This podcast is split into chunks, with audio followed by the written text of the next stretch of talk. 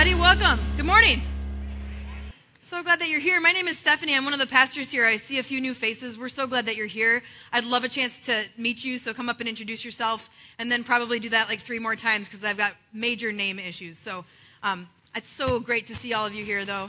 We are starting a new conversation today, and it's called Reconnect with God um, or Connect with God. The, the parentheses are, is this going to keep happening?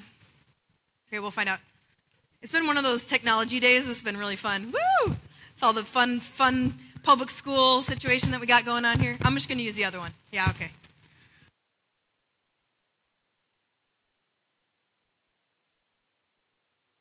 Testing. Oh, hello. Truth be told, um, Ashish Bhaskaran, our worship pastor, worship leader, he doesn't want me to use this one because he thinks that when I use the handheld, I start going off on like stand-up comedy routines or something. I don't think that happens. So I, I'm just, I'd prefer this one because then we can just kind of, hey, what's up? You know, it's fine. Anyway, we, we honestly, we love worshiping in this school, but it does mean that everything you see gets set up and tear, tear down every single week. And that just makes for a lot of really fun or depending on how you look at it, fun, adventurous, or terrifying experiences in trying to set up a whole worship experience every single week. But it's a privilege to be here in this school, and we're so grateful. So we're going to have this conversation we're starting today for this month called Reconnect with God or Connect with God. Didn't want to assume that some people are unconnected, but some of us do feel that way at times. And uh, at Mill City, if you've been around for a little while, there's something that's very easy to notice about our community, and that is that we are a very action oriented church. We're a very action oriented community. I look at all of you and I think of the stories of the kingdom impact that you're making in the world, the ways that you step out in action and faith to join in what God's doing in the world. But the reality is, as we finish these conversations and we think about these conversations, the last few months, we talked last month about race and what we've been learning about that. The month before that, we were talking about how we join God in our work. Before that, we were talking about looking for the ways we can join God and, and step into action in our neighborhoods and, and engage with our neighbors. So, like I said, action oriented things. But the reality is, is that none of that will make any sense if we're disconnected from God. None of that will make any sense. If we are, as we say in our mission, loving our community in the name of Jesus, the in the name of Jesus part is our why, but it's also our how. We often ask these two questions here all the time. What is God saying? What is God doing? And how am I going to respond? What is God saying to me? And how am I going to join in what I see God doing in the world? And if we're going to ask those two questions, then this becomes crucial, doesn't it? Being connected to the God that we're trying to join in what God's doing around us in the world. To join God, we need to know God, and to know God, we need to be connected to God. So, Everything we do to live out our mission hinges on the deepening of our connection with the God that we're joining in the world. We all know, I think, most of you would share with me that there are times when you don't feel that sense of connection to God. That's not the, the feeling that you might have. So maybe some of you are here and you're feeling kind of distant from God in this season, and you are thinking, yeah, reconnect. That sounds right for me. Others of you, maybe you're feeling like you're connected, but there's a way in which you could go deeper. And for others, you feel deeper, deeply connected to God in ways right now that you haven't for a long time, but you're around people who don't always feel that way. And this is why this conversation is so important. So, we're going to talk about this reality. Here's kind of, I'm just going to give you a little bit of where we're going to go, okay? So today we're going to talk a little bit about some of the barriers or the interference that we sometimes have in trying to connect with God and our relationship with God. Next week, I'm going to specifically talk about uncertainty and doubt and spend a whole, t- a whole Sunday talking about what that real- those realities are like for us in our lives. And then we're going to explore different pathways of connecting with God. We're going to say, are there some ways maybe we haven't experienced yet or thought about or we want to reconnect with in order to go deeper in our relationship with God? And we're going to do all of this because God's mission depends on it. Because everything else that we do depends on this reality because it's by the power of God's Spirit that we live and we move and we exist. So we're going to explore this together. Sound good? Let's pray together before we look into God's Word. Father, Son, and Holy Spirit, we do thank you so much for the opportunity to be in this place, to be in this school, to freely and openly worship your name, Jesus. We do not take that for granted here in this public place. And we thank you, God, for this school. We thank you for all the hiccups that it causes for us on a Sunday morning. We are thankful that you've called us here God, that you are moving in this place, that your Holy Spirit is with us, amongst us. And we pray, God, that your Spirit would stay present in this place throughout tonight and into tomorrow as these kids come back to school, God, that they would be experiencing a different experience because you are here. God, would you bless the school? Would you allow it to prosper, God? Would you give energy and strength to the teachers and the faculty and staff?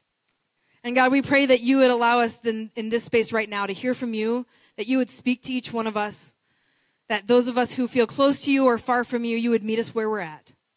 We thank you that you promise to be with us wherever we go. It's in Jesus' name we pray. Amen. All right, I decided I would start out with a confession today, if that's okay. My confession is that I have a lot of issues. Anyone else? All right, cool. Just going to be honest. Um, so I'm going to actually talk about one specific issue, and that is my extreme impatience when it comes to uh, technology not working properly. Anyone else? All right. I seriously, you guys, it's something that I have a problem with. And anybody who knows me closely or has to live with me knows that he's not. Yes, it's very difficult for me.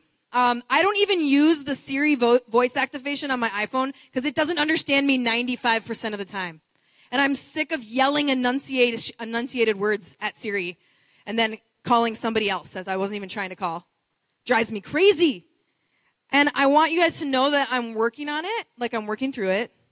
It's not something that's like a problem that I'm not dealing with, but it is a problem, okay? And I'm going to tell you a story about a few years ago when this problem came to the surface where I saw the deep reality of my issues, okay? So about four years ago, um, the carrier that I had at the time for my cell phone, it was so bad that it would drop the call every like two minutes, okay? And so this carrier, okay, it was Sprint, all right? And if anyone works for Sprint or something, it's not personal, but it felt personal then, all right? So Sprint and I, we weren't getting along. And my calls were being dropped. The GPS wasn't working half the time. And then we'd have these situations where my apps wouldn't function properly like apps I'd come to rely on for my daily life, okay? And text messages were coming like minutes later, minutes, uh, like half an hour later. I needed to know what was happening. And it was really bad. Anyway, it got to this point where it went on for weeks. I called them, you know, you know that call where you're like, I couldn't use my phone to call. I had to get someone else's phone to call. I'm calling from a Verizon phone right now because Sprint is not working in my home you know, and I'm having this conversation. Anyway, turns out something about the towers moving or some sort of nonsense. I don't even know. Anyway, I got, you guys, I snapped. Like I literally snapped. I called Sprint and I canceled my service. And you know I had to pay like 250 bucks to cancel that thing. And I'm like, fine. Put it on my American Express and I'm going to get miles. And then I switched to, maybe he was right about the microphone. Sorry, Ashish. So then, so then I switched to Verizon, okay? Verizon.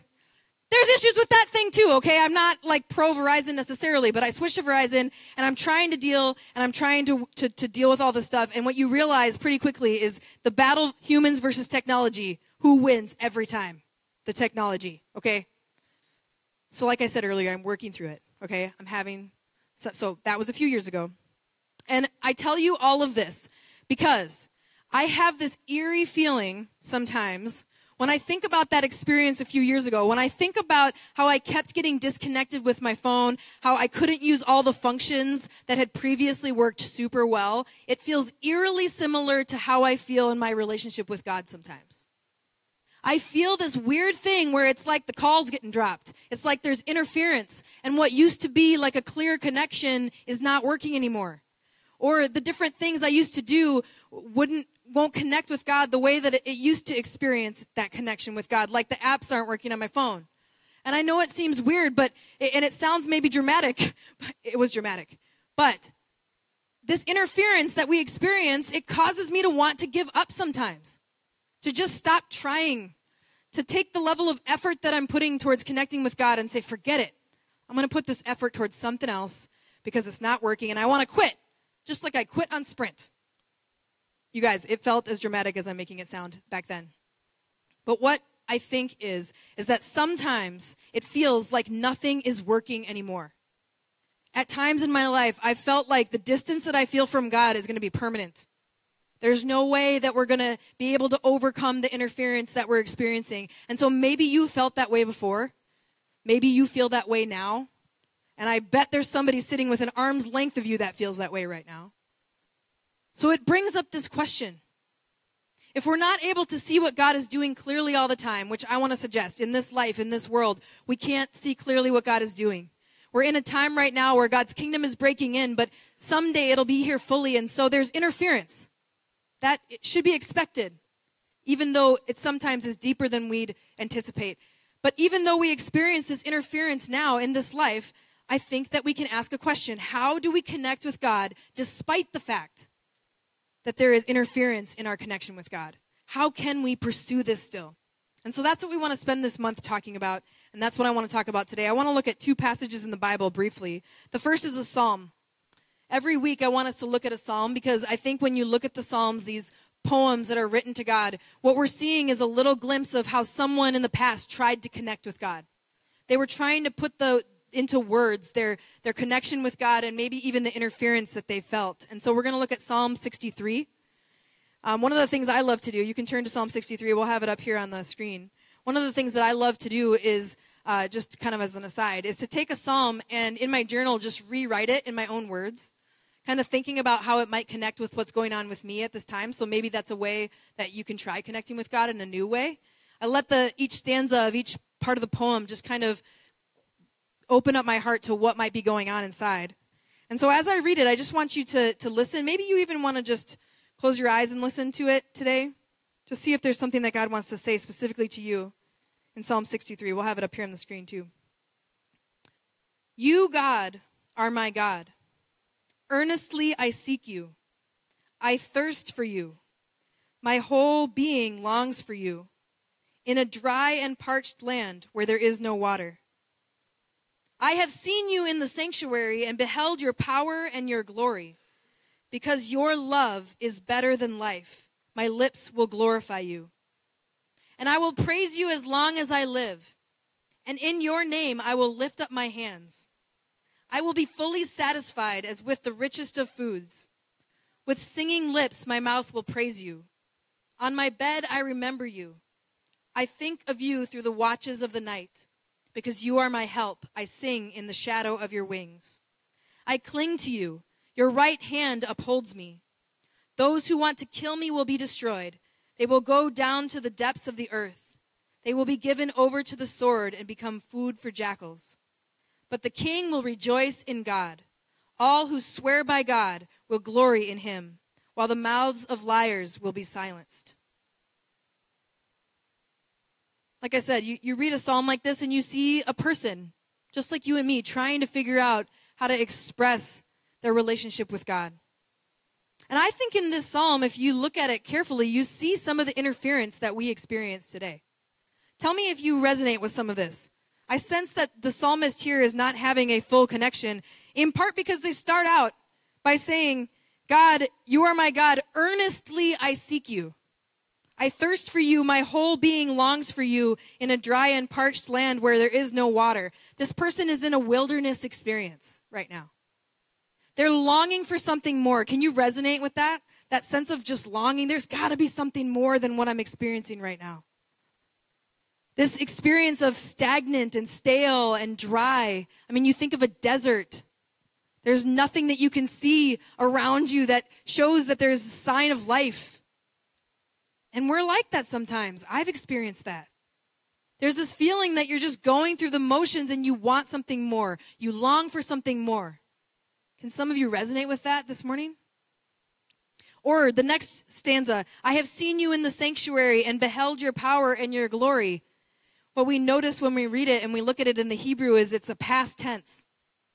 In the past, I saw you, God. In the past, I saw something amazing, your glory. Have you had those moments in the past where you look back and you think, man, if I could just get back to when it felt like that? Those mountaintop experiences, we sometimes call them, where you feel God's presence more, or things are just going really well, and so you just feel really blessed by God, and your heart is feeling grateful. Like gratitude comes naturally, not just because it's November and you're supposed to be thankful or whatever. Have you felt like that before and then been in a spot where you wonder, how do we get back to that? Sometimes we look back and we experience so many circumstances that cause it to be really difficult for us to feel God's presence, or maybe it even causes us to wonder if God's there. When we experience illnesses in our own life or our families, uh, when there's drama at work, people have lost their job or had to make transitions. You thought that new job was going to be way better, but it's worse than the one you just left. This hopelessness that comes when relationships are broken and it doesn't turn out the way that we hoped. Some of you, I know, have experienced betrayal in your life, in relationships. Some of you have experienced being betrayed by the church, by Christians, by people who said they were following Jesus. And it feels like a wilderness, doesn't it? When you're in that spot and you're just overcome with questions and doubts. And man, I think most of us can resonate with the reality that right now there's just so much fear and anxiety that we're just swimming in. It feels difficult to feel connected to God for a lot of us. And then the psalmist goes on towards the end to talk about this interesting reality of this enemy, right? This enemy, these people who want to kill me. They're going to go down to the depths of the earth. Um, all who swear by God will glory in him, but the mouths of liars will be silenced. Here's a tip, free tip. When you read about enemies in the book of Psalms, it's a time for us to have an opportunity to remember who the true enemy is. Okay? It's not a time to think about the football team that you're rivals against and their fans. That's not your enemies, okay? Those are football rivals. It's for fun. It's also not the time to think about your enemies as like the other people going for the same promotion as you. That's not what we're talking about. It's not talking about your political enemies or any of those kinds of things. It's talking about Satan, the kingdom of darkness, a battle of spiritual warfare that's going on in our lives, whether we want to acknowledge it or not. And so then we get to the spot and we say, what's with the interference? There's our clue.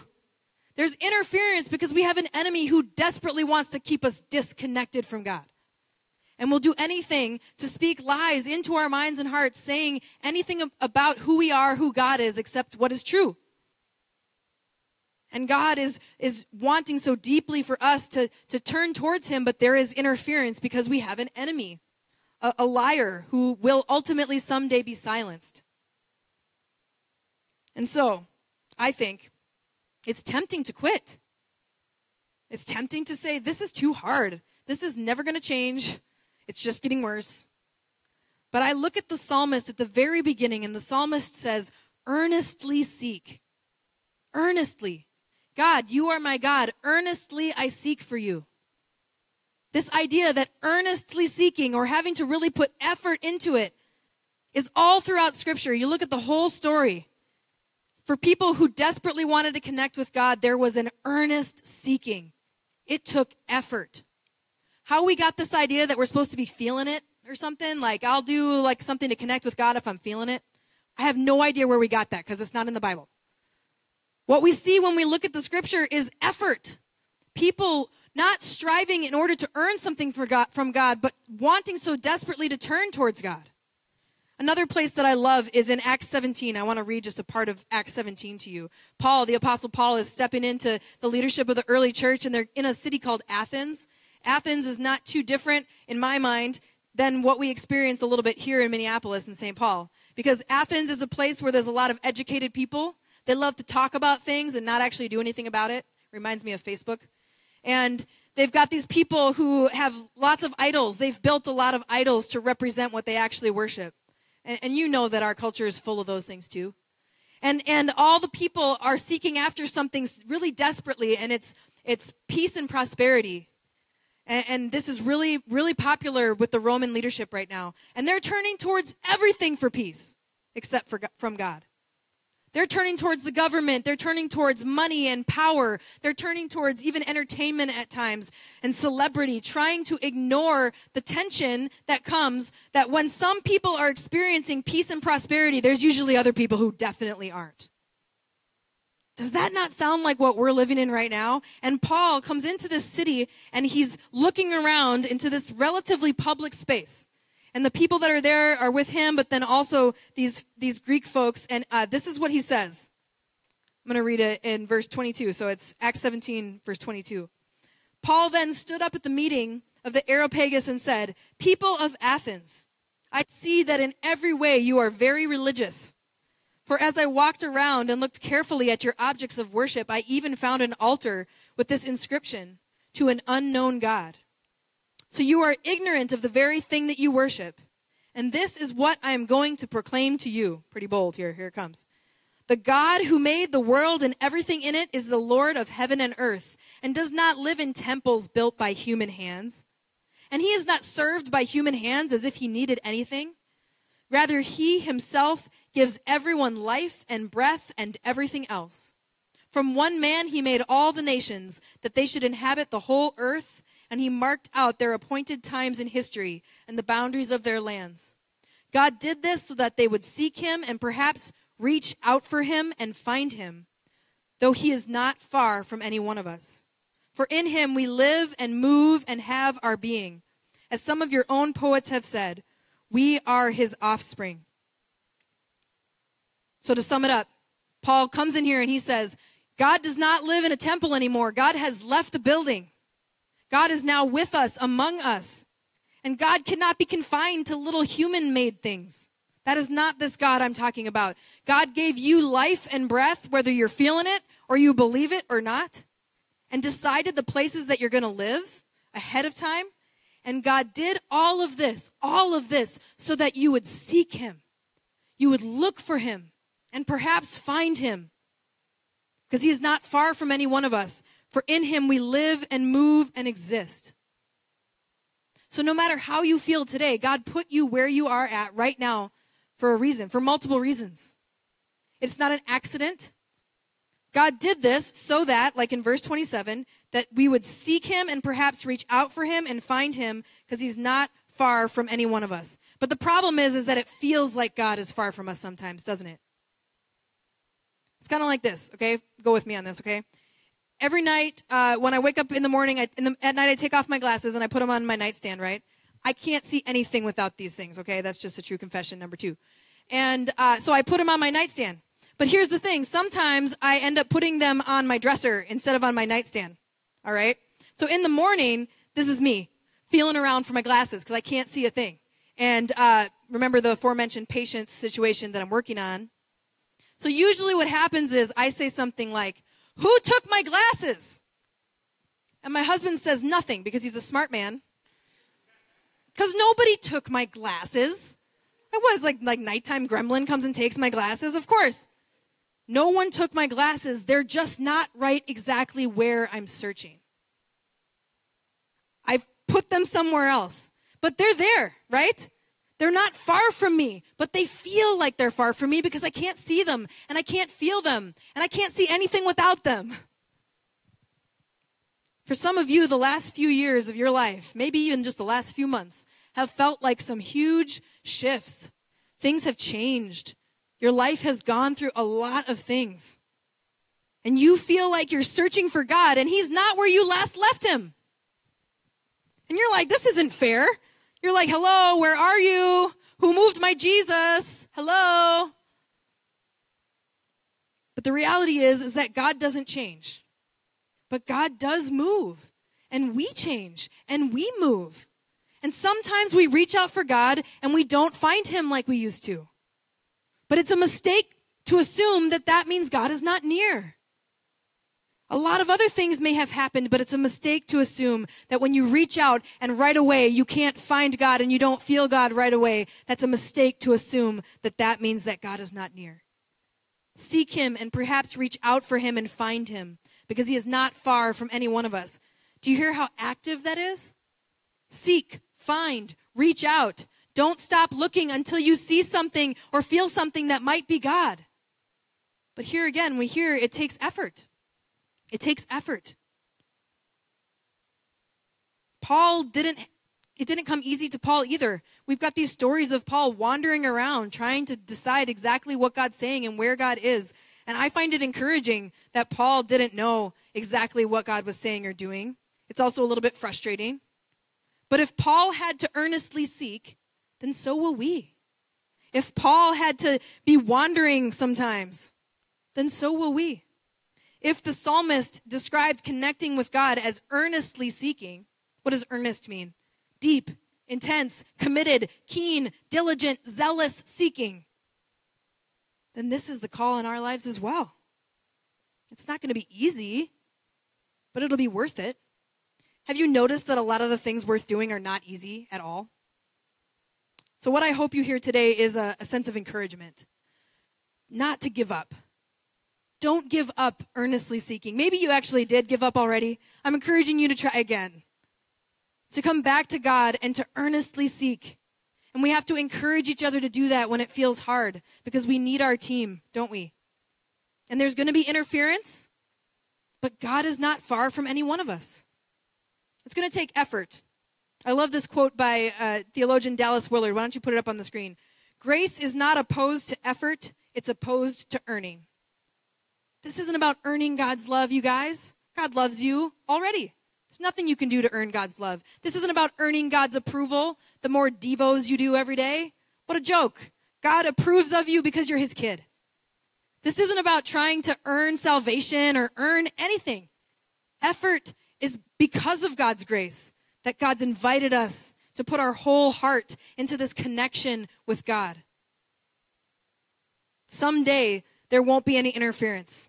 We look forward to a future kingdom. But until then, we have to earnestly seek as though our lives depended on it, because I think it does. And something that I've noticed about my life and about a lot of our lives is that some of us have put a lot more effort into way less important things.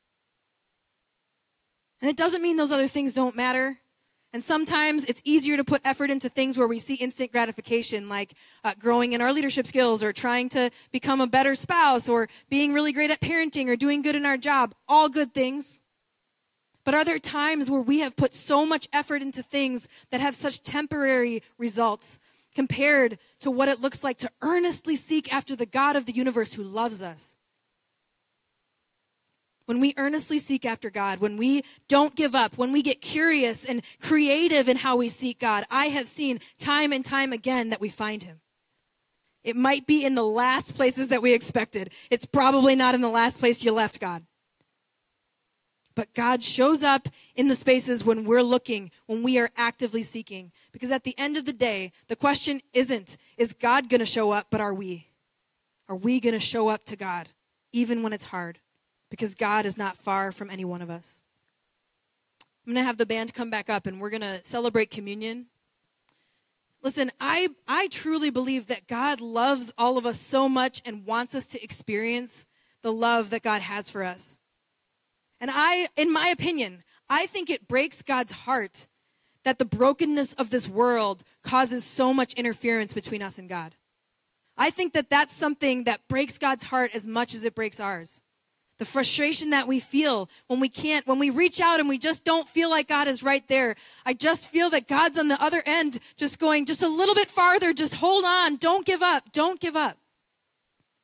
And what I think is so beautiful about communion, this opportunity for us to come up and to, and to actually physically touch something. To, to take the bread in just a minute, you're going to come down, you're going to take the bread, you're going to dip it into the cup. We'll have people here to pray for you. But I think it's something that is, is designed by Jesus that would remind us that he's not far from us. Just even this little moment where you just touch something, a simple element, but you touch it and you remember that even though you don't feel God all the time, that God is there, that God is with us. Let that physical moment today be a reminder to you that God is always closer than we feel God is. Even on the best days of feeling God, God is closer even then. And so as we take communion, I just want you to, to allow God to remind you of the reality that no matter how you feel today, that God is near. Let people pray for you who will be over here on the walls. We'd love to do that for you. And anybody who's truly seeking Jesus today, you're welcome to this table. You're welcome to a place that I believe that God desperately wants to be found. So let's pray before we go into this time of communion. Jesus, we thank you that you are a God who is with us, that you are Emmanuel, the with us God, that you promise time and time again in your story that you will be with us wherever we go. And we see lifetimes of people who struggled to feel like you were distant and didn't know how to pursue you, but we pray that you'd give us the courage and the strength not to give up. Give us curiosity, give us creativity as we pursue you in our lives. And for those who are here who have given up, who have to admit, like, I have just quit. Give us the courage to take one step again, one step towards you. And let today just be the beginning of the new things you want to do in their life. We want to join you and your work in the world, and so we desperately need to be connected with you, Jesus. We thank you that you've done everything necessary for us to be connected with you because of your body that was broken and your blood that was shed, and the fact that you conquered death and the division between us and the Father. We thank you and we love you. It's in Jesus' name we pray. Amen.